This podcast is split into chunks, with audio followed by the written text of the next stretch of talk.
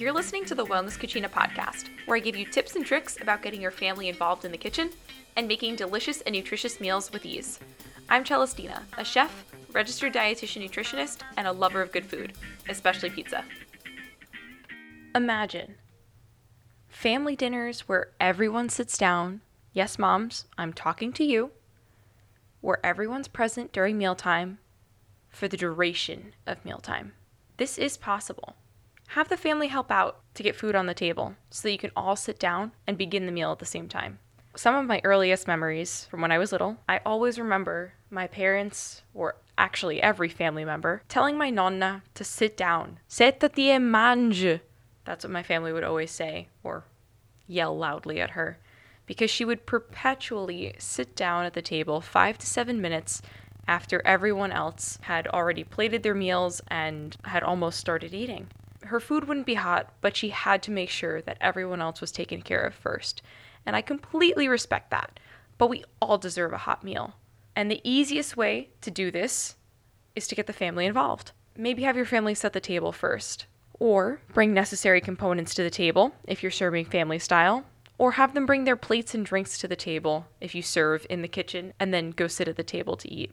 Once you're all sitting down, just take a minute to breathe because you've done it. You and your family put dinner on the table. You've carved out a tiny sliver of time in your long, busy day to spend time together. Appreciate that. And then you get to eat this delicious meal that you've made. That is a huge accomplishment. Take that time, absorb it all in because you've done it. And that's huge. Did you know that this experience is becoming increasingly more rare?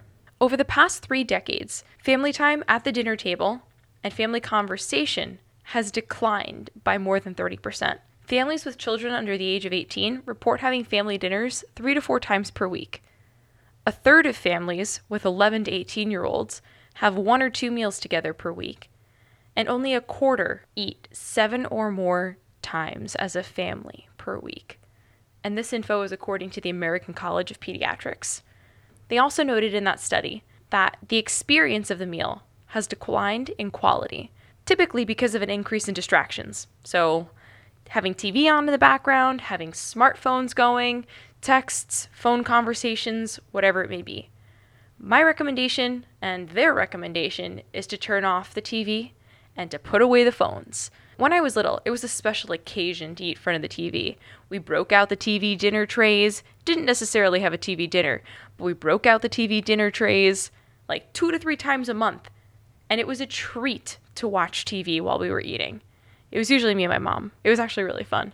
It's usually days when my dad was working really late and we kind of just either ordered in or threw something together, but it was super fun and memorable and really special. So you can do that, but make it more of a special occasion thing, not an every night thing. Some typical barriers that families may experience that may stop them or prevent them from being able to eat together are typically busy schedules.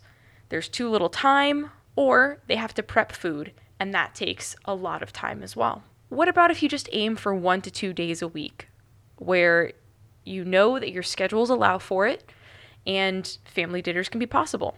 And then maybe over time, your schedules will allow for it, and then you can increase that to two to three days, and so on and so forth. But aiming for one to two days, I think, is a great place to start.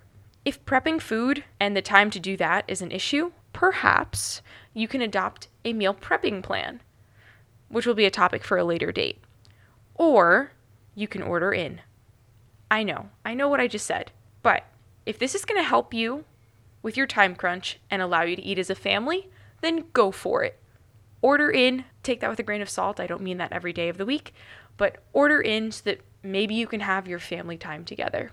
The reason I'm stressing eating as a family so much is because there are so many benefits that come along with eating together as a family. Mealtime impacts all of our senses. So we look at our food, we get to touch it, maybe with a fork, maybe with our hands, kind of just depends on the meal. We get to taste it, we get to smell it, and then we get to listen to the family conversation that's going along, or maybe the sounds of the food as well. Give it a shot this week. Explore with your senses at the table. It could be breakfast, it could be lunch, it could be dinner, but take 10 or 15 seconds. It doesn't have to be more than that, but just explore the sight, touch, taste, smell of your food, and maybe sound if it's Rice Krispies and they're snap cracking and popping in your plate. But really, just take that time to explore with the senses you'll be so much more appreciative of the meal and it can really get your family into it and allow them to have a better understanding of what they're eating, the time that went into it, and just the experience as a whole.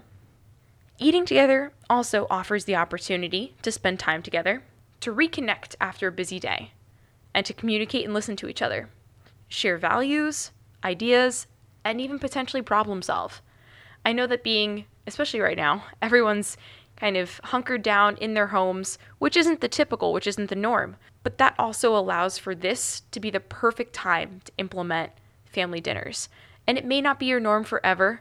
When your life gets crazy and hectic again, you may resort to old ways, hopefully not, because this has become a little bit more habitual and something that you're looking forward to. But this is the perfect time to implement this.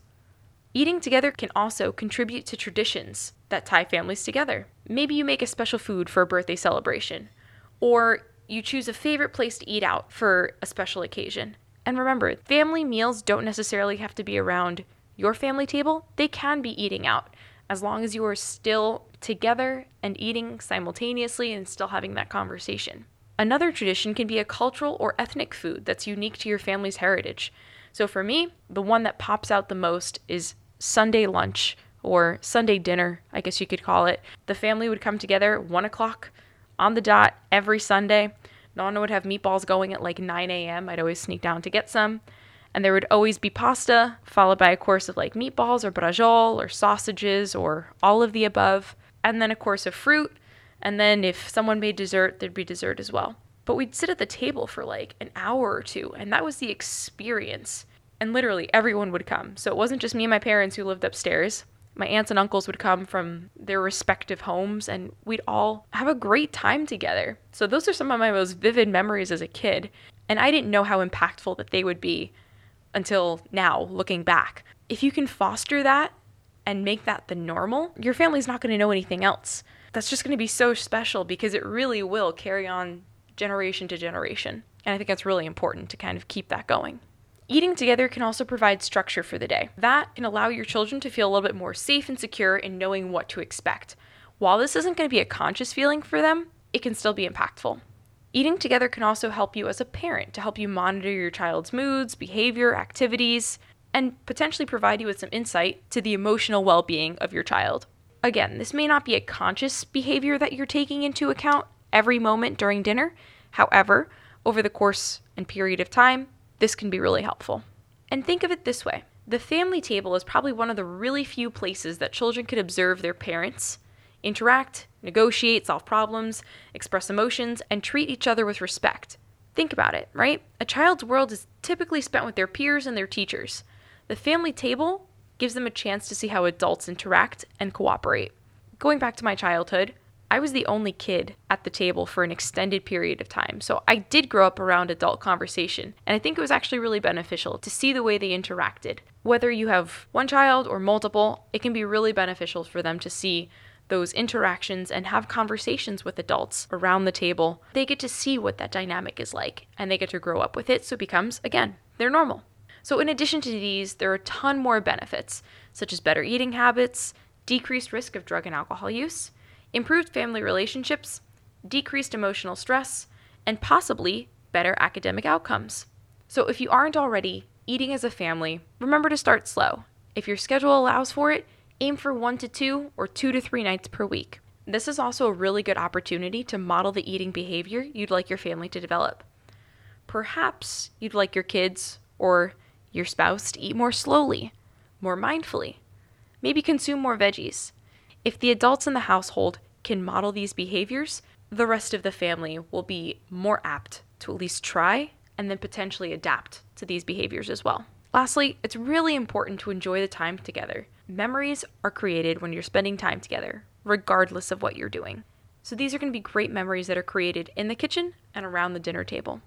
To leave you guys with a happy note, some of my most vivid memories of cooking with my nonna in the kitchen, again, are from those Sundays when she would accongia la pasta, basically meaning that she would put it together in the serving platter, layer each of the layers, so sauce, some grated cheese, some pasta, some more sauce, some grated cheese, some pasta, and then mix it all together. Oh my god, it's amazing. If you haven't done it like that, guys, it's so good.